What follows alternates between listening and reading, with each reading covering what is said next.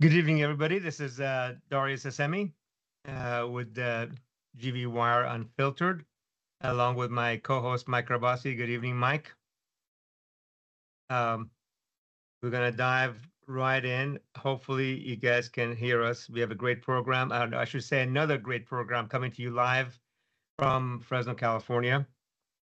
Uh, we're gonna talk to Deborah Rush, who runs, who heads, who's the president of uh, Breaking the Chains, a, a, local nonprofit organization to fight human trafficking in our area.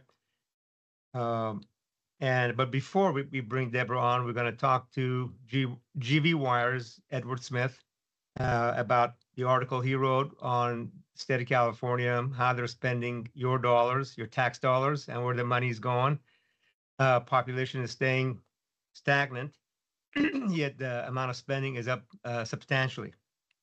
But before we get to all of that, we have a few um, few polls we want to show you. Poll number three, actually, uh, nobody nobody cared. Paul, I think Paul was gone. Maybe nobody cared about. Have you made any 2024 resolutions? No. But so we're going to jump to uh, number four. Can you put, Can number, you put four number four up? You support you the support the continue Israeli, Israeli uh, uh, war or war bombardment, or bombardment of Gaza, cut off cut off food, electricity, food, electricity, medicine, and water. Forty-four percent of respondents said yes. Said yes, which was interesting. interesting, uh, and over half said no. I guess that means please stop the bombardment of uh, Gaza. Uh, next poll: You support how Governor Governor Newsom and the legislator are spending your tax dollars. Uh, overwhelming majority almost 90% said no. And we're going to just bring uh, Edward Smith on uh, in a few minutes uh, to discuss state of California and, and how they're they're spending the dollars. Uh, and then I want to bring up uh, one of the articles that uh, we had. Edward actually wrote this article. I want to say last week. Let's put that up. California uh, budget grows 80% while its population shrinks. So instead of collecting more dollars, uh, just how are they spending it? Which is the, really the important question for us, uh, which we're going to try to dive into that uh, this evening. So let's bring on uh, Edward. Edward Smith, good evening. Yeah, good evening. Thanks for having me on, Darius and Mike. Cool. Welcome. Can everybody hear Edward fine? Mike, can you hear Edward? Everybody can hear me? Okay, good. Cool. Uh, okay, question. So first question for you. Uh, tell us how, you know, uh, you, you're very familiar with this, with this topic. How has state, uh, California budget changed since 2016 in relationship to population growth? Yeah, so you know, we started looking at it. We started looking at the budget from 2016 because that's really where the budget you can compare apples to apples. And you can see since then, you know, the budget has grown 80%, uh, 80% th- since then, while the population has actually shrunk. Uh, what is it? Point, uh, it's shrunk about 0.42. It's it's it's less than half a percent, but it's it just goes to show that you know what tax dollar income tax, which is the driving factor of uh, California's budget revenue, it's we're relying more and more on uh, California's um, uh, high income earners. So you can see, and you you you we mapped this all out. If you go to slide nine, we can kind of see how uh, department oh, hold on. agency hold, growth. Hold, hold, on a second. I think uh, Edward Edward's screen has frozen. Oh, that's not good. And can you still hear me? We can hear, you, you, but uh, uh, it's shrunk about 0.4 It's it's, it's less oh, than oh, half a percent, but it's it just screens. Okay, let me see. My internet is still good. Um, actually, while we're trying to get that fixed, let's put up slide number eight.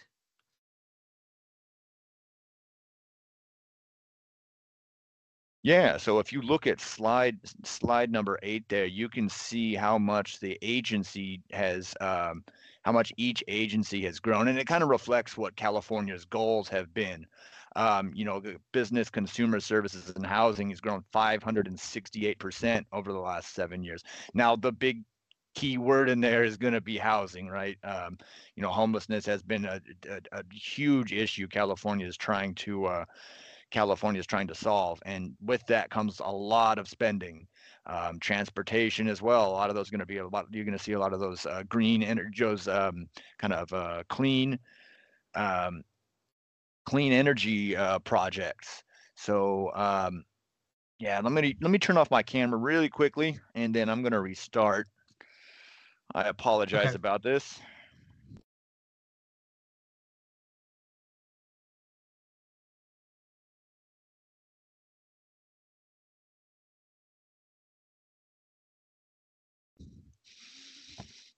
While Edward is uh is doing that, let's uh let's put up uh where is that? Let's put up slide number eight.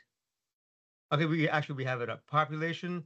So actually, population as of January of last year is down almost half a percent, which is which is just incredible. Okay, Edward is back. Uh, Apologize about that. from from the last uh, seven years. But spending per person is up 81%. Did you get a chance, Edward, to talk to any of the legis- state legislators? I did get a chance to talk to some people over at the LAO's office, um, and they kind of did a report when the news came out about uh, the deficit, about the um, about the 68 billion dollar deficit. So they did kind of talk about you know spending per person, and a lot of that has grown.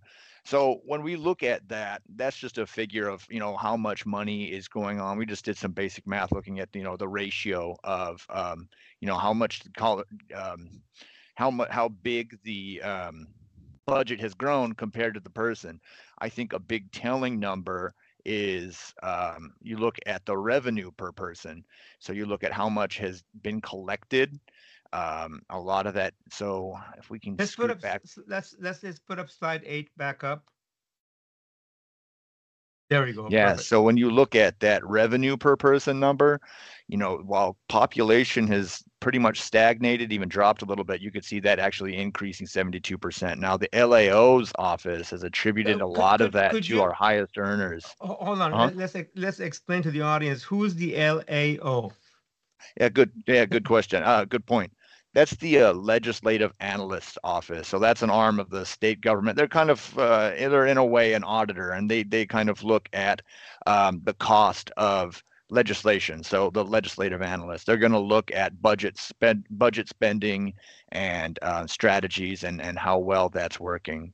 So. Okay. Uh, so yeah, you can see, and the income tax collected per person is um, gone up 43% and a lot of that's going to come from uh, california's highest earners which is what the budget kind of relies on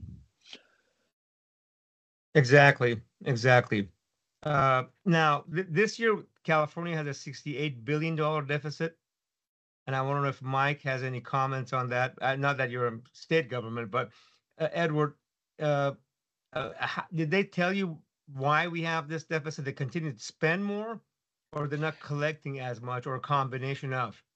it's the second one you mentioned um, Okay. yeah they're just simply not collecting as much it came in it took a little bit for them to get their um, to get income tax data back from last year but when it did it showed that um, California's top earners, uh, how much they were earning dropped significantly. $24 billion uh, dropped from California's top earners. So um, now the LAO attributes that to um, declines in the stock market, declines in investments, because when those go down or when corporations start earning less, that means that California is going to earn less. Now, I did speak to some tax advocacy groups. Um, so uh, the California Taxpayers Association attributes it more to the wealthy leaving California. You know, that's something that we've heard a lot of. Uh, USA Today just ran a survey saying that almost half of people are thinking about that. And when you look at it in terms of, you know, the stock market declining, when, you know, the state says stock market declines, well, the stock market actually ended okay last year and, you know, it ended 24%, a little bit higher. So when you're collecting on that, um, S&P S&P 500 did. Um, so um, yeah, that's so you know that's that's going to be the biggest thing is that California's top earners just aren't contributing as much to to uh, California's budget, and a lot of people are attributing that to uh, them leaving um, leaving the state. And we have folks, the high income earners leaving the state, and we have because they're, they're tired of getting overtaxed and overregulated, and we have middle income folks leaving the state because their dollars can go so much farther in other states like Arizona, Florida, uh, Idaho. I mean, so many other parts of the of the country. Gas is less, income tax is less, services may be less as well. Uh, but a question came in from Inga. Did you get any numbers on wage increases of state workers compared to the rest of the state? You know, that's a really good question. No, I didn't look at it that way. Okay. Yeah, I mean, we, we can see that state minimum wage has gone up, but for state workers, we didn't we didn't track that. No, that's a very good question, though. Let's maybe that becomes a, a great question for a follow up um, article, Edward. Absolutely. Um, let's see. Any other questions, Mike? Any comments or questions? Yeah. So Okay. while I'm a local elected, I'm always very concerned about the impact of the state budget because a lot of our funding and grant money comes from the state. And I can tell you, I'm extremely concerned about what's come, what's ahead. Now, since 1983, the year I was born, by constitutional law, you have to pass a balanced budget in the state of California, which means expenditures cannot exceed revenue. In 2004, when Governor Schwarzenegger was a new governor, uh, there were serious economic problems. If you remember back then, that's when I started voting. And there was a proposition called Prop 58. It passed with over 71% of the vote. I probably was one of the people that voted for it. It was basically a balanced budget amendment that required the state keep a very large reserve called the budget stabilization account. As of last year, I don't know if the numbers have changed, there's about $23 billion in that account. Now, they can't draw all that money. It requires the governor to declare a budget emergency and a majority vote, whether it's two thirds or 50%, I don't know, from the state legislature. And they can only draw a certain amount, cannot exceed half that amount. So that could potentially help. The other problem, though, is, and I'll- I'm almost done with this point. There was a court case um, when our former assemb- uh, uh, state controller said that he had the authority, John Chiang had the authority to declare when the state budget is out of balance, and the court said no, based on the law as written, it's actually the legislature. And you know you can always fudge numbers by misest- misestimating money coming in. So that may be part of how we got into this problem. It's like making the lunatics uh, uh, run the asylum. So it's it's a bit it's a bit interesting, but it's going to have detrimental impacts on local government. Um, so people, when they see if their roads are being repaved or if they see money coming in to fund more police officers and firefighters, unfortunately, a lot of that, or money for the homeless to be able to build housing for homeless and emergency shelters, a lot of that comes from the state, and you're going to see some serious impacts and, uh, and lost revenue. Great, great points, Mike. Uh, I'm going to kind of quickly go over slide number nine uh, before we dive into some other questions. So if you could put up slide nine, please. So budget by agency. And let's put up, bring up uh, Mr. Smith. I just maybe Edward and slide nine. So we have uh, legislative, judicial, ex- executive is up 180%. As uh, as uh, Edward talked earlier, business, consumer services, and housing. And I don't know what the details are for that. 500 and almost 70%. Transportation, you know, 477%. Natural resources, you can environmental protection. I think that's one of the comments that just ca- came in uh, from Inga. A- environmental protection, 520%. You go down, labor, workforce development, 570% and uh, government operations went up 430 um, fourfold basically if this uh, uh, math is correct uh, from 2016 to 2023 four times more Here's the thing, Here's the Darius. thing, Darius, This, and is, this this is is very very complicated, complicated stuff. But when, But you, when invest you in invest in transportation, transportation, there's probably a nexus to be made that investing in transportation or workforce development will actually increase revenue to the city um, in the long term. Uh, sorry, the state in the long term. Yeah. And even the city too. But the question is this dramatic shift from 95, uh, what was it? Can you go back to the last slide with environmental protection increasing 520% at $400 million more? Is that actually depressing the economy? because it's money that's actually reducing the ability for job creation and new tax revenue to come in. So Let's that's put kind up of the the, the trade-off. la- yeah, let's put up the last slide. What was that? Slide number nine. I think, I think Mike And- is and- referring to, yeah, the, Yeah, Yeah, So under, so under environmental environmental protection, protection, we go from 95 million in 2016. Less than 10 years later, we're over half a billion. And the thing is, I'm not against making decisions to create our natural environment. I mean, we always enjoy how wonderful California is, being able to, so everyone can enjoy our beaches and our mountains and those things. But there has to be a trade-off. Got to be really, really careful because for eh, for every dollar you spend for transportation, maybe you're getting three dollars back. For every dollar you spend for environmental protection, how many dollars are you losing? And that would be an interesting number to know. that's a great point. Let's put Mike on the screen. Oops, I think, or what happened to our video folks? You know what's disappointing, Darius? Okay. K to 12, K to 12 education, which is so important. I'm not saying throw money at the problem, but very minimal increase in, in, in funding. And, and that to me, if you do it right, that really can generate future revenue. Again, before you have to do workforce development. If we take care of our kids early, theoretically, that makes a big difference. Very, very little increase in funding from the state. If you look at that that map, it goes from just 48% over nearly 10 years. There's inflation, Yeah. 53 to 79. That's that's surprising. Yeah, we're not spending as much on K through twelve as we are on a bunch of other stuff. Okay, And higher ed too, which Exactly. definitely produces innovation and revenue for this state. There's no. There was a study when, when back when I was a, a, student uh, at in student government at Fresno State just a while back.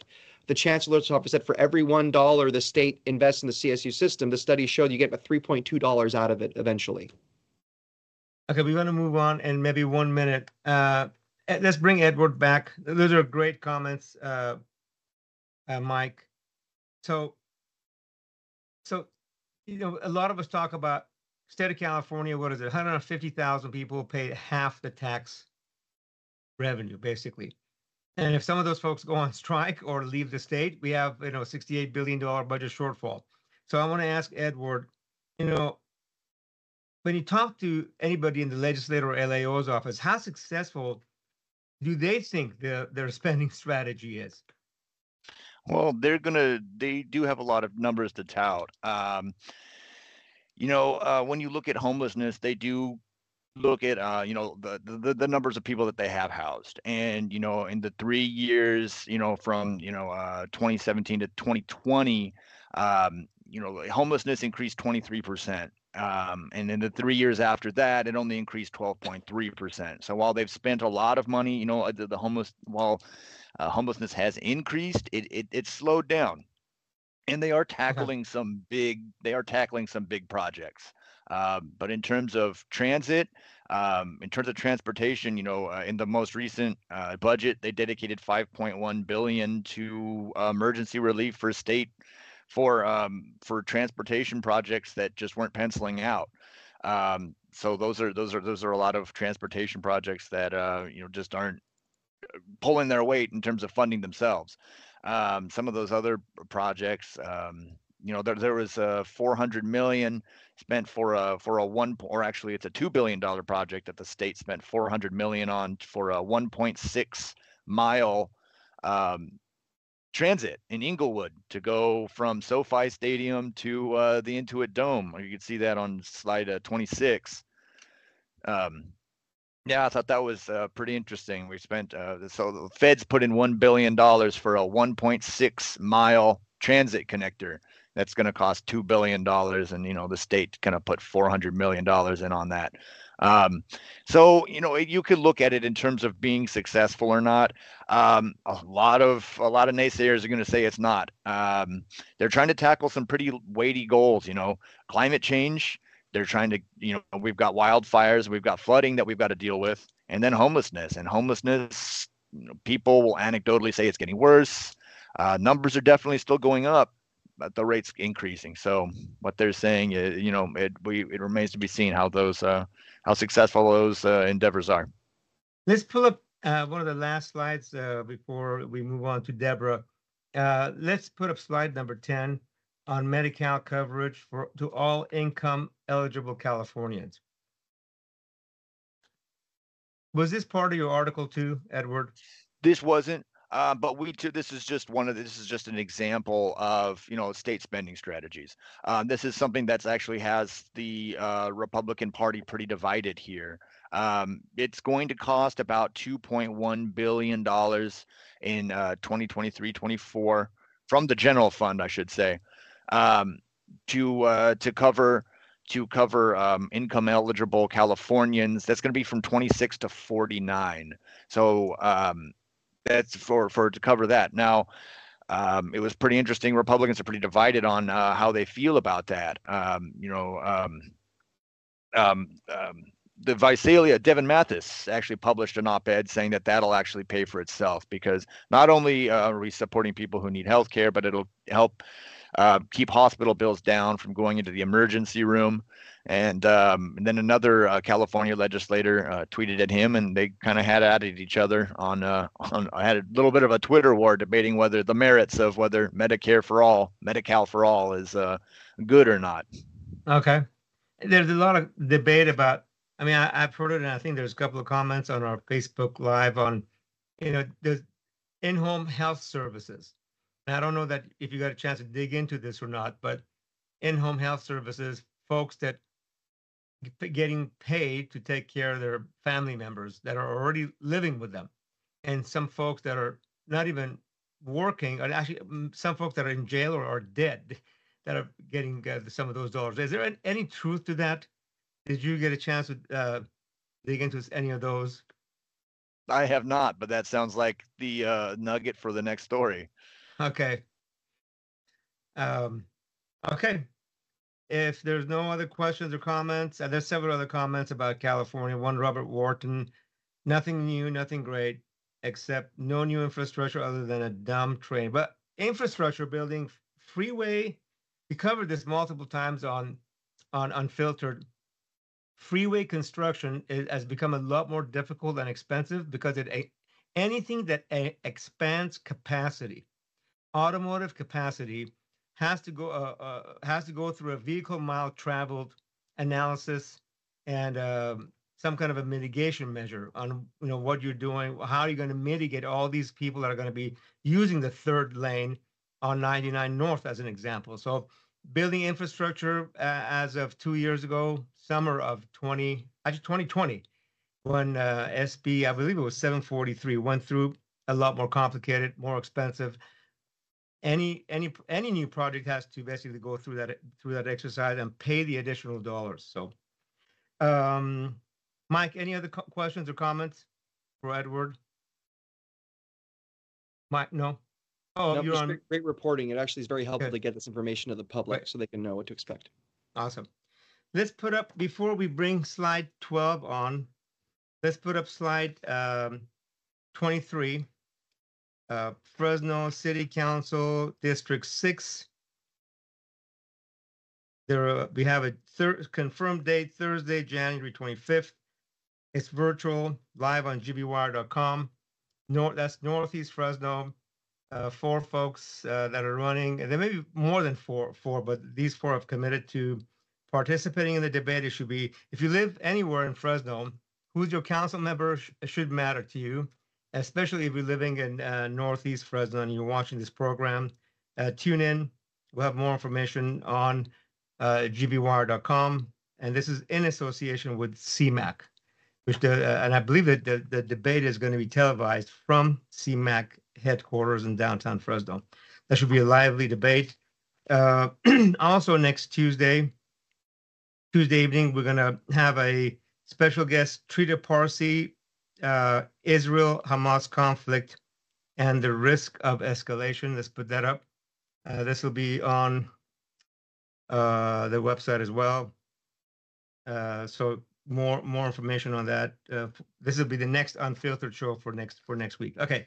So with that, let's now bring in our slide 12 and introduce Mrs. Deborah Rush, who's the president of Breaking the Chains of uh, Fresno, uh, an organization that combats and fights human trafficking, uh, a relatively young organization. And, and I just read an article that you're getting $50,000 a year from a newly opened cannabis store. Is that correct, Deborah? That is correct. That is correct. Culture cannabis. Where's yes. Deborah at? Why is Deborah not on the screen? She is- Oh, she is on the screen. I'm sorry. I'm just not looking at the right screen. Okay. Sorry about that. Okay. Um, First of all, tell the audience what Breaking the Chains does, how long this organization has been, uh, this, your nonprofit has been in, in, in existence, Mhm. and, um, you know, your relationship with law enforcement. How, how did this start? How did you educate law enforcement about the challenges of human trafficking, by the way, which in the, the United States is the biggest consumer of human trafficked human beings in the world. Is that is that correct? That is correct. That is correct. Deborah? Americans are. Yes, they are. And um, a giant number. I don't know if it's two million a year or a, or a giant number of Of humans. 4.86 billion a year million. is, is, is, is how much money is billion. Oh, money, dollars. Okay. Billion is generated off of around anywhere from about two and a half to what we think could conservatively about, be about 3.7 million people trafficked. Wow. Yeah. That's incredible. Yeah. That's just incredible. Okay, why don't you give us a little background on your organization? Um, Absolutely. go, go ahead. So um, thank you again. Just first and foremost, uh, GV Wire, Darius, Mike, for bringing light to this important issue, especially during this month. So um, for our viewers out there, though, breaking the chains, we've actually are in our 10th year here in 2024. So we're really, really excited. A grassroots or, grassroots organization that started out of very out of a very unfortunate necessity. Um, I am not only one of the founders, I am also a survivor. So, going to the point as to why we did this, um, unfortunately, in 1999, I was taken and very brutally trafficked for several months because of a drug debt that was owed by my mother to a gang member here in Fresno. And that was, it was, it just obviously transformed my life. But what was really, um, I think more pivotal was that at that point there was no services in place to expose human trafficking. So nobody was talking about that. So I received no care, not little care, no care. And so unfortunately my life devolved emotionally, psychologically, and physically very quickly. Years later, I would find the, uh, you know, I would find out about trafficking. I would jump into this and realize that there needed to be intervention at point of rescue. And I think it's really important to understand when I tell you who Breaking the Chains is, is that's what we do. We are that intervention point. We're that emergency room. I think one of the false belief systems with human trafficking is that you simply remove somebody from this situation, all's well that ends well. You know, give them some therapeutic services, and this should be the end of the story. But hopefully, we'll unpack a little bit of that. Nothing could be further from the truth. So, Breaking the Chains exists to provide those critical care services, everything from housing support, emergency services, clothes, a warm meal, educational classes, counseling, um, ongoing, very long term trauma care.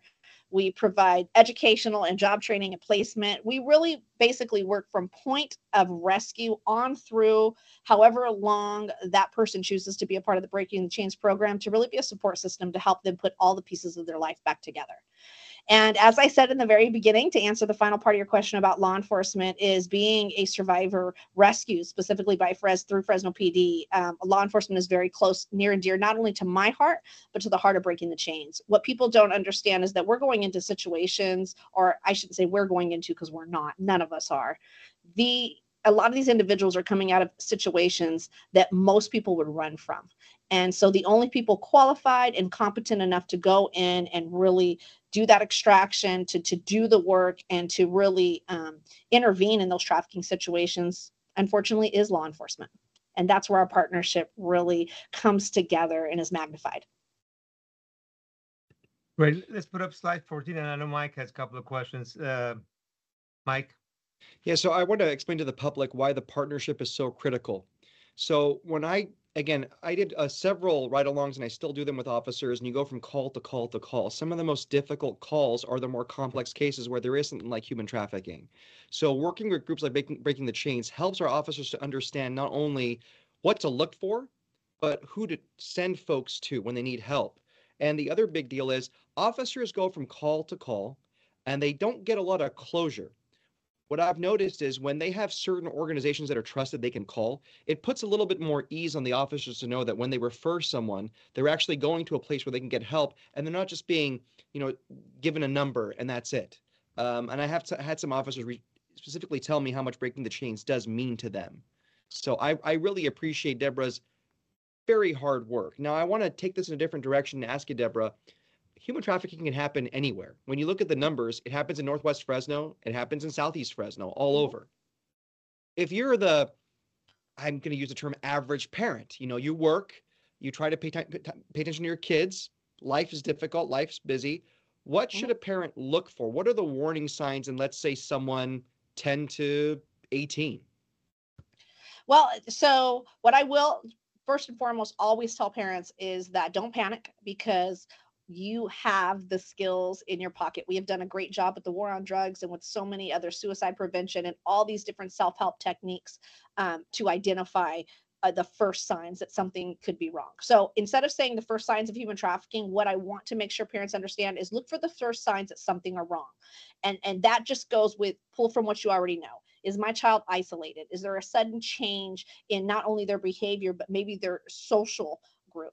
Um, are they changing the way they dress? Are they you know those are those are always very very important first indicators that something's wrong. And it could be anything from a drug issue to abuse bullying i mean you name it. Then the next step which is really one of the most pivotal and plays into all those other things that we were just talking about is that human trafficking you have to understand why human trafficking has gotten to the place where it has gotten to. It is the number two criminal enterprise across the planet, not just here in America. And that's has a lot to do with technology and and easy access that and the easy access we have um, people to people, and then that autonomy that the internet provides to us. And so the next one I'm going to tell parents is um, technology. If you don't understand technology, if you're ha- struggling with understanding all the different platforms, I know I do that are coming up every single day, um, seek out some of those services. I know even the Fresno Police Department has a line that they offer that you could contact and get information about dangerous websites, including websites that are connected to trafficking. Of course, you can contact Breaking the Chains, but educate yourself. And and remember that just because your child is in front of a computer, it doesn't mean that and that the person is not in front of them and they don't have direct physical access to them. Do not think that your child is safe. And I think that most of us parents are, are understanding that today. We might even have a hyper fear to it. But the problem is our children don't understand that. That autonomy that the internet brings, the safety of being in your own bedroom and cuddling under a cover and and sitting on a, even a switch and and having an, a conversation with someone who you think may be in Australia or Switzerland or New York or even two cities away um, is really is not as is there's not as much warning or as urgency to really protect themselves as there should be. So making sure that your child understands that. And I'll wrap all that up in a really pretty wrapper and tell people that I always go back to saying that use the skills that we used with stranger danger from the beginning, but apply it to the internet. You would not allow your child to talk to a stranger in a park, in your front yard. You would start to question those. You start when a child is not five, six, seven, eight, nine, and 10, but you start as soon as they start communicating with other people, starting to teach them appropriate communication. We need to do the same thing when it comes to technology because that is the number one access our children have and traffickers have um, to this industry. What question for you? In so much of the rest of the world, we see or hear that men, young boys and girls get basically kidnapped by force taken from their homes, from a park. Uh, do you see that happening here in, in, the United States as well, or is it more they get lured into get. Uh, getting into a, a situation like that? I definitely appreciate that that question, Darius. So yes, no, you're absolutely right. We see them lured in. So I think that Sound of Freedom is a great example. A phenomenal movie. I am a um, definitely we're a partner to Operation Underground Railroad. My hat's off to Tim Ballard. I want to make that disclaimer. Disclaimer: What Operation Underground Railroad does is amazing. Um, going in, Darius, you could probably speak to this at some point into other countries that may not have the, the infrastructure that we do, the law enforcement protection, and doing what they do is important. But in America, and, and let me, if I may, just back up and say this human trafficking, people have to understand when I say the next part is one of the most um, heinous crimes that is occurring, but it's also one of the most complex and complicated, and it varies based on region. And it can be the region of the Central Valley versus what's happening in Idaho or country to country. So, with that said, the infrastructure we have here in place with law enforcement, Amber Alerts, and all the things that we have done have not met made stealing children um, and operate. You know, it, human trafficking. They're like businessmen. It's all about profit and loss, risk and benefit. So that's that's too much of a high risk for traffickers. So no. And my understanding from our federal partners and local, because I have asked this question, is they have had no cases of that happening.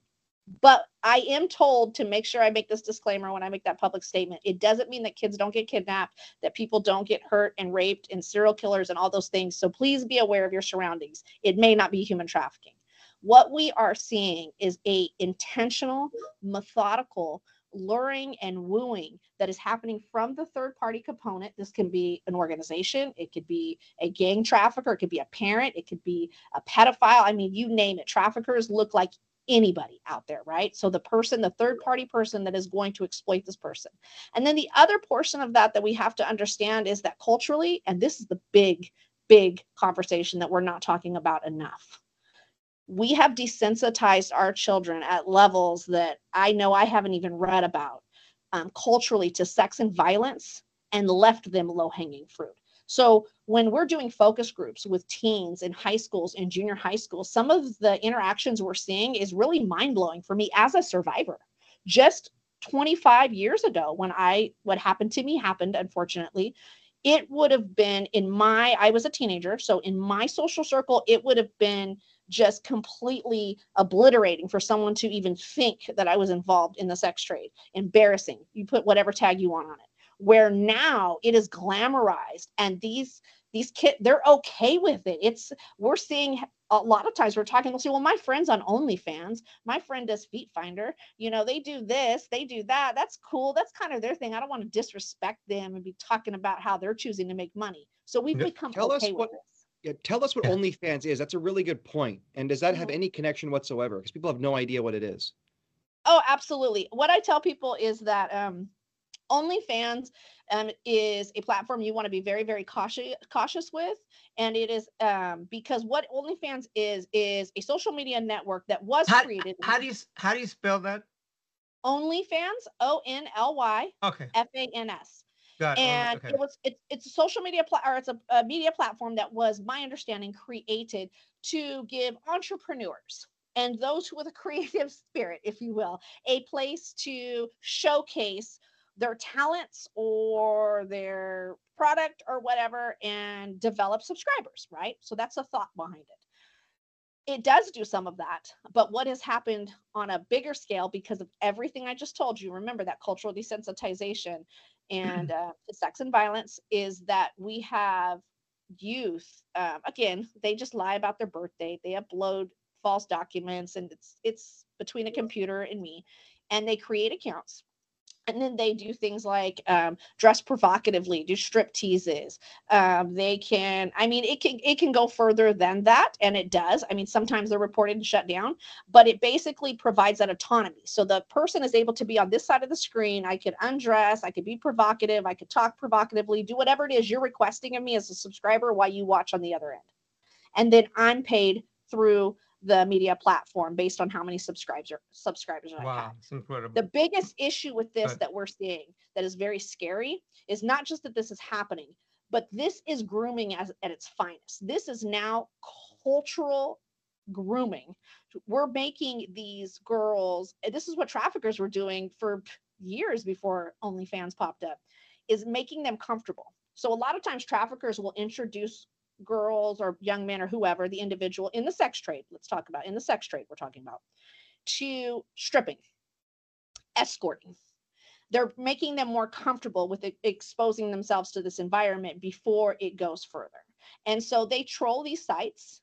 They, you know, as you know, if I have a Facebook and you find me on Facebook, I'm sure you can find me on Snapchat and Instagram and wherever else. They connect, they build a relationship on the background, and before you know it, we're getting the most unfortunate calls. Uh, these are uh, these are alarming things that are uh, shaping up. Uh, like like I think you said earlier, selling drugs, you make money one time off of that drug, but uh, human trafficking, you can make money five or six times a day off of a young man or a woman or a young boy or a girl even.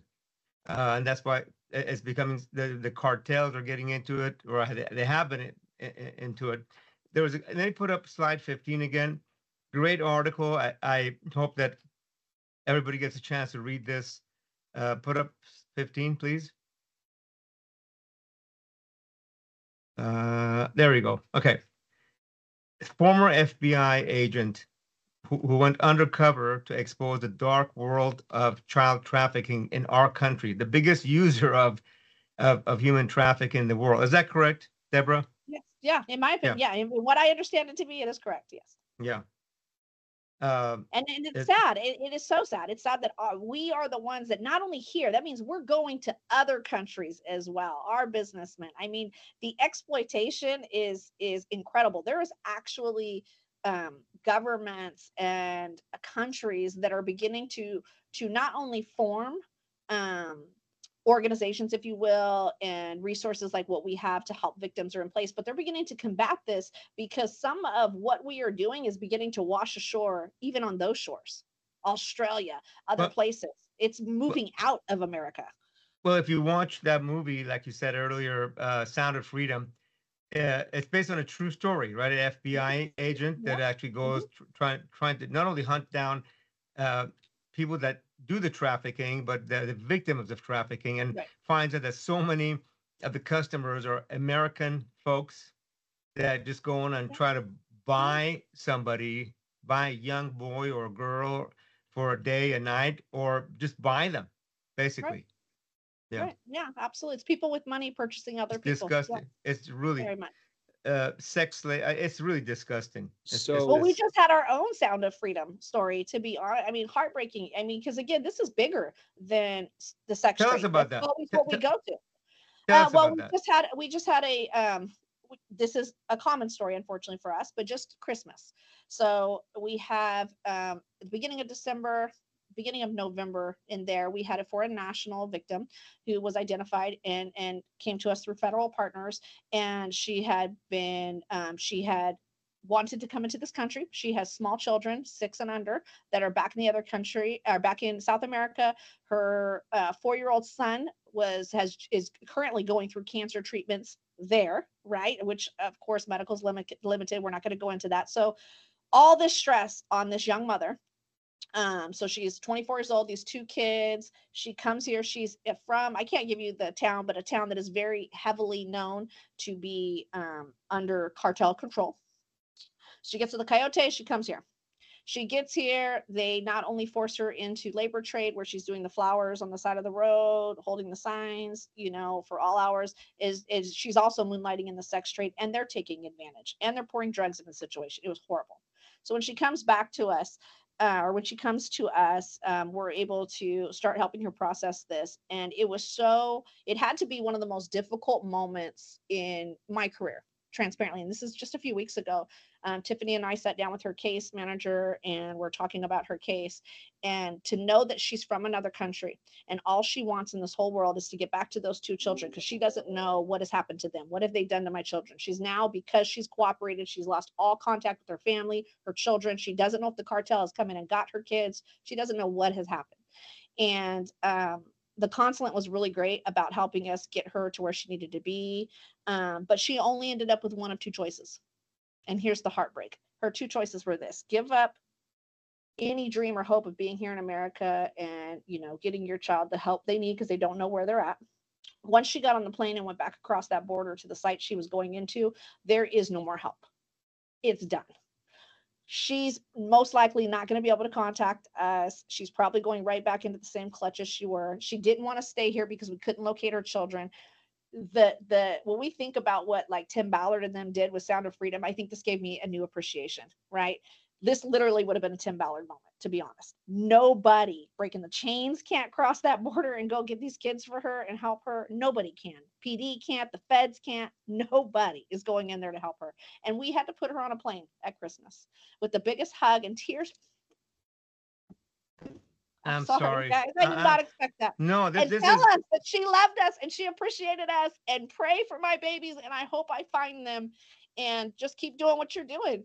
And she went on her own ref she got off that plane, I'm sure on the other side to go find her family. And that is just You know, Th- there, there- there are several there, this is terrible it's horrific let me share this and, and there's a couple of questions i want to ask you that that came on on on on a- facebook live first of all there was a group of republicans if can you put deborah on as well please thank you deborah and mike there was a group of republicans i want to say a year ago in congress that said we should go after the cartels and bomb them if you need to. And it, it, it has complications. You, know, it's difficult to go into into another country and drop bombs or you know go, going after the bad guys. So we're going to target the cartels. We know where they're at. Laser guided weapons to just take them out. And and and uh, part of me goes, gosh, I wish they would have done that. They some of these guys do so much damage to not only to their country but folks, you know, uh, and a lot of other countries, including uh, our country. Uh, Well, think about But- the Hamas Gaza. Not to make this all convoluted right now, but that's what Yeah. happened. How do you go in and eliminate an enemy that is hiding within the clutches of the civilians? Here- Cartel here- operates a lot like that. yeah, he, here the key. We we spent eight hundred billion dollars of military dollars. I mean, eight hundred billion in military dollars. We have an incredible uh, um, intelligence and counter surveillance and surveillance counterintelligence agencies, NSA, CIA, and I know there's probably several others. Track them down, find out who they are, and let's just go after them. Yep, Instead of going after the entire, you know, population. Yes, But Mike. Uh, Darius, yeah. even if you catch them, there's very there's limits in in the state of California what you what, that you, what you can do. And I'm going to go back to Prop No, I'm, I'm talking about Mexico. I'm talking Ah. going into Mexico with airstrikes. Right. Taking I out the like it. I'm, cartels, I'm that's what Where I'm talking about. sign that, that I, petition? don't- I don't want to, and Mike, I think is going to bring up what can the state of California do. And I, as you're answering that, there's a question that came in from Enga. Do you educate or give talks in the local schools? So hold on to that question. Mike has got a, a, a, question about what can the state do. I'm sorry, Mike. Go ahead. Well, I'm going to start give us- give some information out there. But first, basically, Deborah, I want to understand what your thoughts are on the laws because in 2011, Supreme Court rule, the U.S. Supreme Court said California, you're overpopulated, reduce your population. And then in in Prop 57, You mean I'm sorry, in jail? jail, Reduce the population, yeah. in jail. Okay, yeah, okay, that makes more sense. So Thank you. Then yeah. you you have uh, California passed Prop 57, Mhm. which the problem with Prop 57 was there, and there were a lot of court cases afterwards to determine this. They categorized what's considered a violent felon, what crimes are violent felons. Human trafficking, the rape of an unconscious person were not included. Right. So now, if you're a sex offender or you're a human trafficker, it's considered non-violent. You can be released early Mhm. and they've never gone back and fixed Prop 57. Go- Governor Brown said, "Oh, we're going to do it." Never did it, no. and we're we can arrest these people, put them in jail, but they're considered non-violent. So well, I my mean, it question goes on from there. is, We had more propositions that came after that. I don't remember. Was it 47 or? 47 was before more the that came 57. 47 hurt as well, but 57 is basically what says we can release them early if they follow this Right, program based right. on their first offense. So the question is, have you heard from your circles any movement on putting in, in reforming this and cre- making human trafficking a violent crime? Um, yes. So, um, human trafficking specifically, yes. So, breaking the chains worked very successfully, and definitely a lot of applause and shout out to Senator Shannon Grove, Assemblyman Jim Patterson, um, Jenna McKay, uh, you know, Des Perkins, and all the ones who worked so hard, uh, Tyson McCoy. Um, to get SB 14 passed, which made the trafficking of a child not only a serious and violent crime, it added it to the three strikes bill. So, very, very excited about that. But uh, what's important to note is that the year before we had actually went in together, and Breaking the Chains is one of the co-authors and writers, supporters of that of both bills, um, to try and get that overturned. And it was tossed back. It was obviously no shot down. It got shot out in the public um, safety committee you know, our liberal safety committee, they shot that down very quickly. And, but they did come back and uh, Senator Grove was basically was, I, I don't know, instructed or whatever came under the um, wisdom to go back and make it for children and not adults. And so our hope is that there's a conversation about now that we've been able to push this down the line, now let's try and put some other things in front of it. So our hope is to go back and make human trafficking in and of itself, you know, a felony, but we were successful in getting the children being trafficked back onto that for the state of California. And then um, I know there's legislation that is in the works to with, uh, regarding the Johns. That's a big one. I don't think that people understand that we don't do enough to hold the buyers um, accountable. There's a lot of conversations I'm hoping to have throughout this year, in the year, you know, in the next coming years. Um, I know that one of the questions may be today, what are we going to do going forward? And this is one of the, the focuses for me personally as a state advocate is um, buyers. We can So go after you the want to see, yeah, so, so you want to see, Deborah, more accountability for the people purchasing and supplying this industry. Yes, Yeah, because if you're not buying, if there's no buyers or the buyers go, oh my gosh, uh, I'm going to be punished, exposed. If that goes away, demand goes away basically, right? And the, And then we eliminate, right, exactly. Yeah, and the cartels And- go, we can't make money on this. Let's go back to making drugs or do else. whatever it That's is. Yeah. right. And- That's- and and you here's know- the, here's the key that I don't think our lawmakers understand. And I know the hard push for that is going to be, you know, it's money and it is blue collar. We don't want to have that conversation, but you guys know there's a famous lobbyist that was a part of my trafficking story, and I throw him under the bus all the time. So there's people that um, do vote, right? These are voters. These are blue collar people that are buying these children. Okay, so people, it seems like it's a less likely of an area that they want to touch. But here's the the thing about it is they don't want to go to prison these people who are heavily embedded in criminal activities, they go from one criminal activity to the next, just like a businessman. Okay, like Darius just said, so with so much wisdom, cartels be like, well, we can't do that. Let's sell drugs, right? My job as an advocate is to try to help eliminate human trafficking. If we focus on supply and we make this a huge issue, people won't want to buy kids or buy people in California that's that that that I, I'm telling you will move it out, move it around in a heartbeat. So, but yeah, Good question. yeah, absolutely. Um, there's been a lot of uh, talk about uh, trafficking, Well- traffic victims being prosecuted. Is that changing at all in California?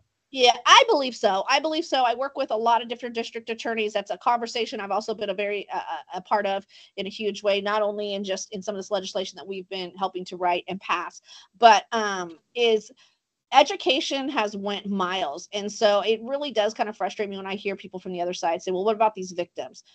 Give our judges and our district attorneys a little credit. They really, really do want to see human trafficking eradicated in every case, not one, not a single, in every case that I've seen in the last several years that may have the, um, a victim that is kind of, you know, plays both sides, to be honest, right? They have they have a hand in some trafficking and they were also victimized. They receive um, so much love and care. And here's the big thing I want to say this, and this is what I said um, on our big press conference in Sacramento for SB 14 when it got pushed. And I told Governor Newsom himself before signing it was this is remember, the judge, all this does is allow a judge to um, deliver the maximum sentence. Okay. It doesn't mean the judge will no judges do, really do that unless they they they need to or there's cause. So if i am a person who has trafficked a child if i'm a victim or not a victim the judge still has full sentencing discretion to say okay well this is going to be the case and you're only going to receive five years or to even make it not a strike does that make sense they can ask for and Yeah. the district attorney has that as well so I, a- I don't see that being an issue. I see that as an excuse for the other side to try and not get things pushed through. De- Deborah, I have a couple of quick questions, and we're almost out of time. So, the, the, um, do you know what percentage of folks that get trafficked are local? Let's call California buyers, or what do you say, Johns, Mhm. versus how many go to Mexico and Colombia and Nicaragua Oh, yes. to buy or have? I mean, what they do over there, we can't do a whole lot. But if they go and buy some a, a, a young person, and I mean, do you know what percentage of Yes, this? do. do- What, Um, what is it? I haven't updated this recently, but we did this about four years ago. Um, and what we found, and this matches the numbers we're seeing across the nation, is for breaking the chains, 87% of the people that we serve are domestic.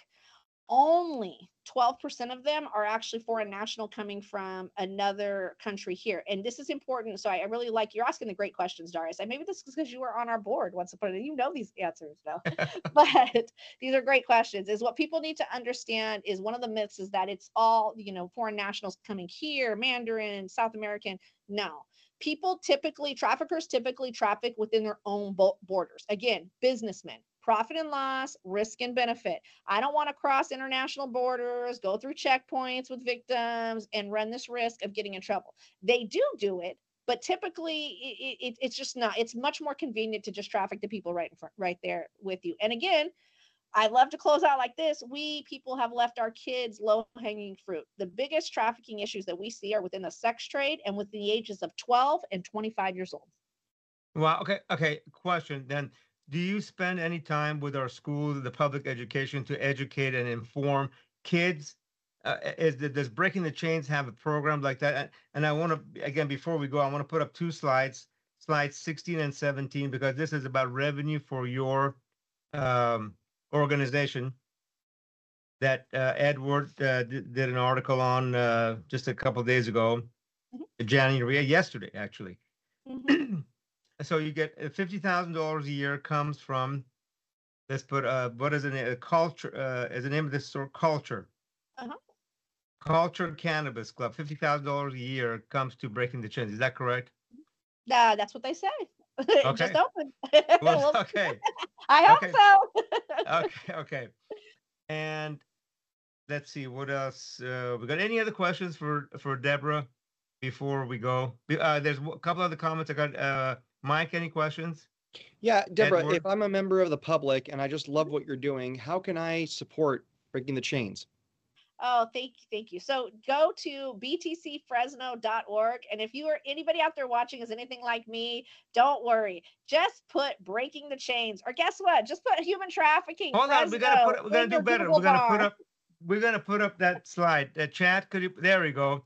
There we there go. There it is btcfresno.org and just give us a call. We have plenty of opportunities for you to give, volunteer, get involved, and know that, you know, it is, it, I'm not trying to be cliche, but it's only together that we can break these chains. You know, the, the, Enga just put up a great comment, which I substantially support.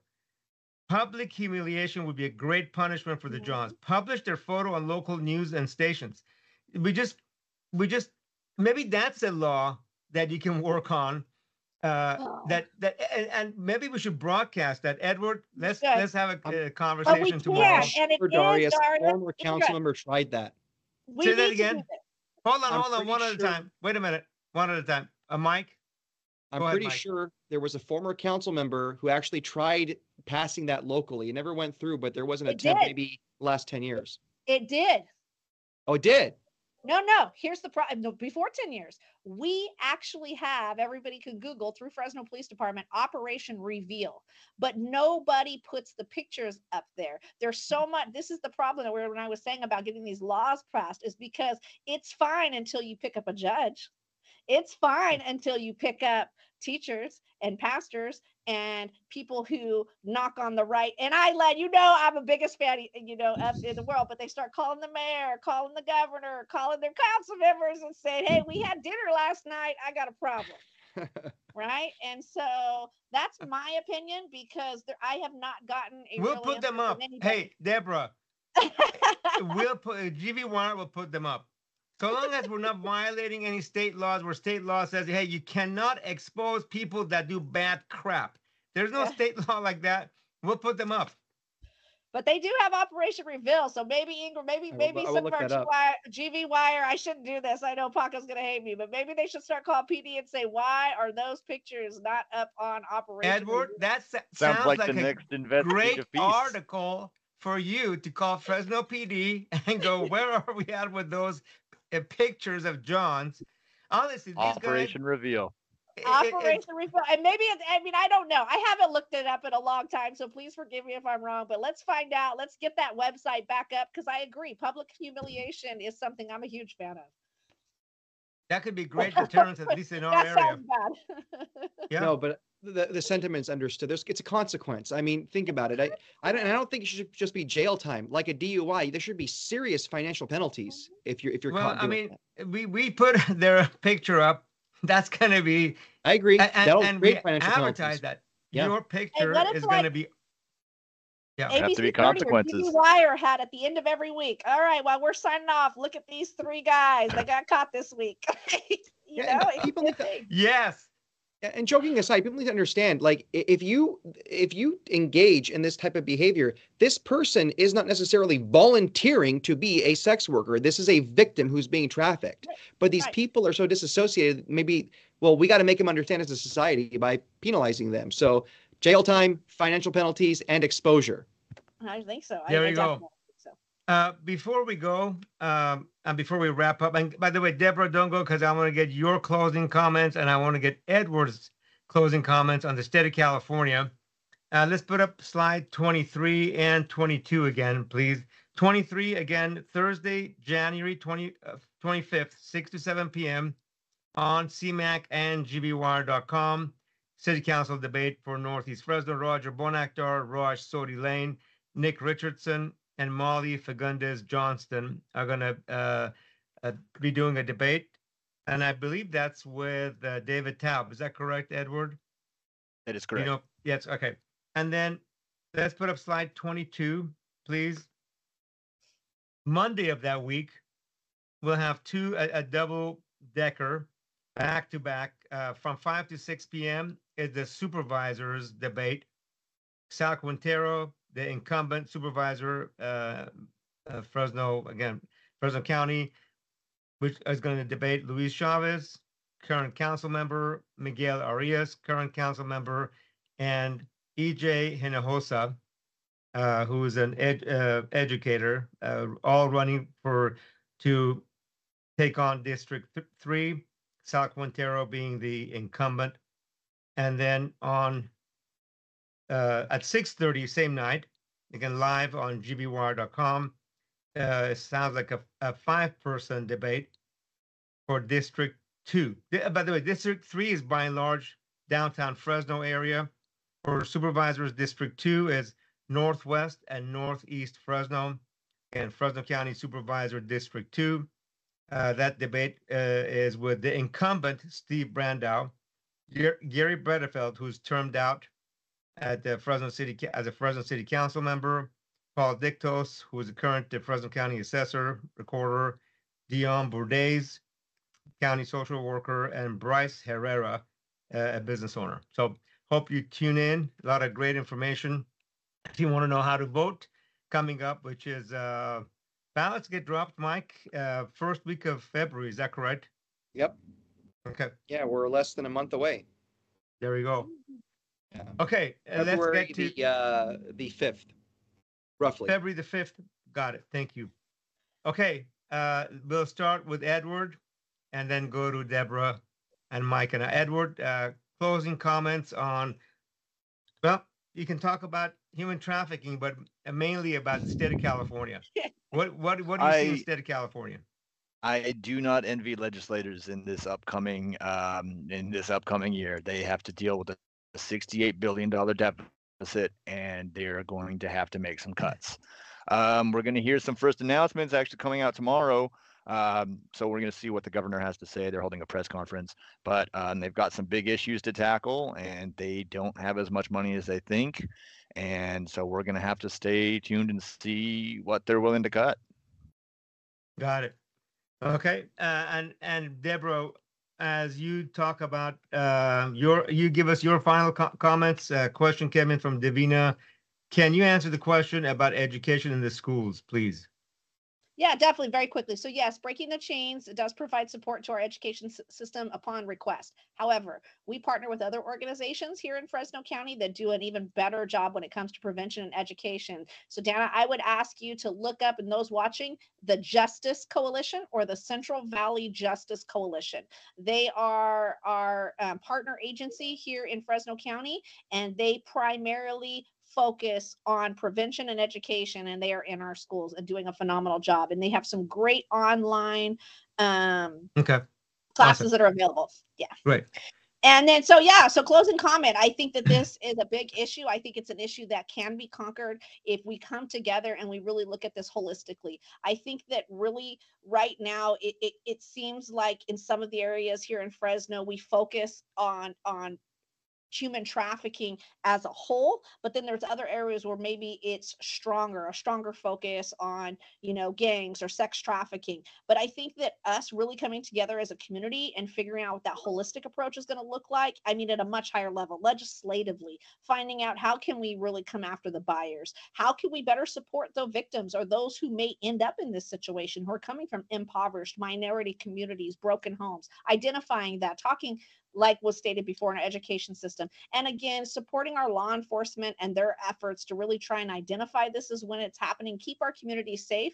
And that's going to happen whenever parents engage and really begin to ask the hard questions that may be uncomfortable and difficult. So, and uh, and thank you again, GV Wire, for having us out here to really shine a light on this important issue. Thank you, Deborah. Uh, that was awesome. Uh, before we go to uh, Mike, can we put up one last time the promo for next Tuesday night, which is uh, Trita Parsi, who's the executive vice president of Quincy Institute for Responsible Statecraft. He'll join us uh, via Zoom from, uh, I believe he's in Washington, D.C., to talk about the Israel Hamas conflict and the risk of escalation into the greater Middle East. Stay, again, stay tuned next Tuesday. We hope to see all of you then. The next go, let's go to Mike. Yeah. uh, so, you know, and comments. In response to Edward, I actually envy state legislators because this is a big opportunity to make real decisions. Um, you know, it's easy to be there when times are good. It's when times get tough that you actually will be able to make your mark and show your leadership. So let's see what happens. I think a lot of them will shy away, but um, we're going to find out who the real leaders are and who, who the real leaders aren't. I want to thank Deborah for being on. I think what we learned from this show, it's kind of a bleak picture because the reality is very difficult out there, whether it comes to our state budget or human trafficking. But it just goes to show how much of our lives here in Fresno are impacted by the things that happen in Sacramento. So we have an election coming up. Please make sure you vote. Don't just vote for whoever's running for president. They call the rest down ballot races. They may, in a way, impact you more. Um, you actually have more access probably to your state officials and definitely your local officials than you will who's sitting in the White House. So please vote. Makes a big difference. Great points. Um, they should need to cut the departments by the same percentage they, they increased. Okay, here's my uh, my final comments. Uh, the environmental protection, I believe, uh, percentage increase was uh, in the budget last six years was over 500 percent. They should be increasing the budget to fight human trafficking 500 percent because that's that's doing, and I think several folks put it on, or at least I think Inga put it. You, this is God's work. It's not only getting folks to come in and do labor slave, it's coming and selling their body uh, from the age of four or five years old. Uh, in my mind, there's a really dark place in heaven and hell, dark place in hell, and a, and a dark place in our world uh, for these folks that abuse, whether they're doing the uh, what do you call it? They're the they're the organizer of human trafficking, or you're actually participating and and and buying or, or paying money for that. Uh, it, it's it's it's it's it, there's a, there's a again a dark place in hell, dark place here that should be and and if I was a governor or president, I know what I would do to those folks. it's beyond exposing them. Um, but uh, I'm not going to get in trouble here on, on the air, but it, it, yeah, these are the lowest of the low scum uh, in our society. Anyhow, Really with that, oh, Mike has got one other comment. No, okay, Deborah. Again, this is Human Trafficking Prevention Month, correct? Correct. All Jan, all of January. Uh, Yes. Mike asked the question, how can you help? If you want to contribute, you want to volunteer, btc.org, is that correct? BT Fresno. btcfresno.org. And I need to say one last thing. January 11th, and I'm asking all of you here today too, is National Human Trafficking Awareness Day. Wear blue. We'll have it all over our social media. So I want to see all you guys in blue on social media. That's not, okay. Uh, that is January 11th, which is this Thursday. This Thursday. Uh, so wear blue. Wear okay. blue. Get your little Post on social lapels. media. Thank you. There yes. you go. And Post blue lapels. social media. Please show your support. Uh, Esther Franco said, "Hey, thank you all for discussing child sex trafficking." Um, Inga's final comment: Deborah is doing God's work. Mhm. I think, uh, yeah. So, thank you for doing that. You and your co-founder. Yes, and our staff. I, I really want to say that. Yes, we have we have staff. We have 17 full-time employees that do all the work on the back end, three locations. So please keep all of our team in your prayers. They work very, very hard. Awesome. On behalf of all of us at GV Wire, thank you for watching this incredible show. Hope to have all of you back next Tuesday as we, we discuss Middle East and potentially Ukraine geopolitics. What's happening with Ukraine? Uh, what is the future of that country? Probably a lot of bad things that's going to happen to folks there, civilians, besides trafficking. Anyhow future is not bleak for some folks in some hot spots around the world. We'll discuss all of that next Tuesday, right here, 6 p.m. in Fresno, California, or in beautiful Fresno, California, where Deborah Rush is punching the face of human trafficking. Awesome. Thank you, everybody.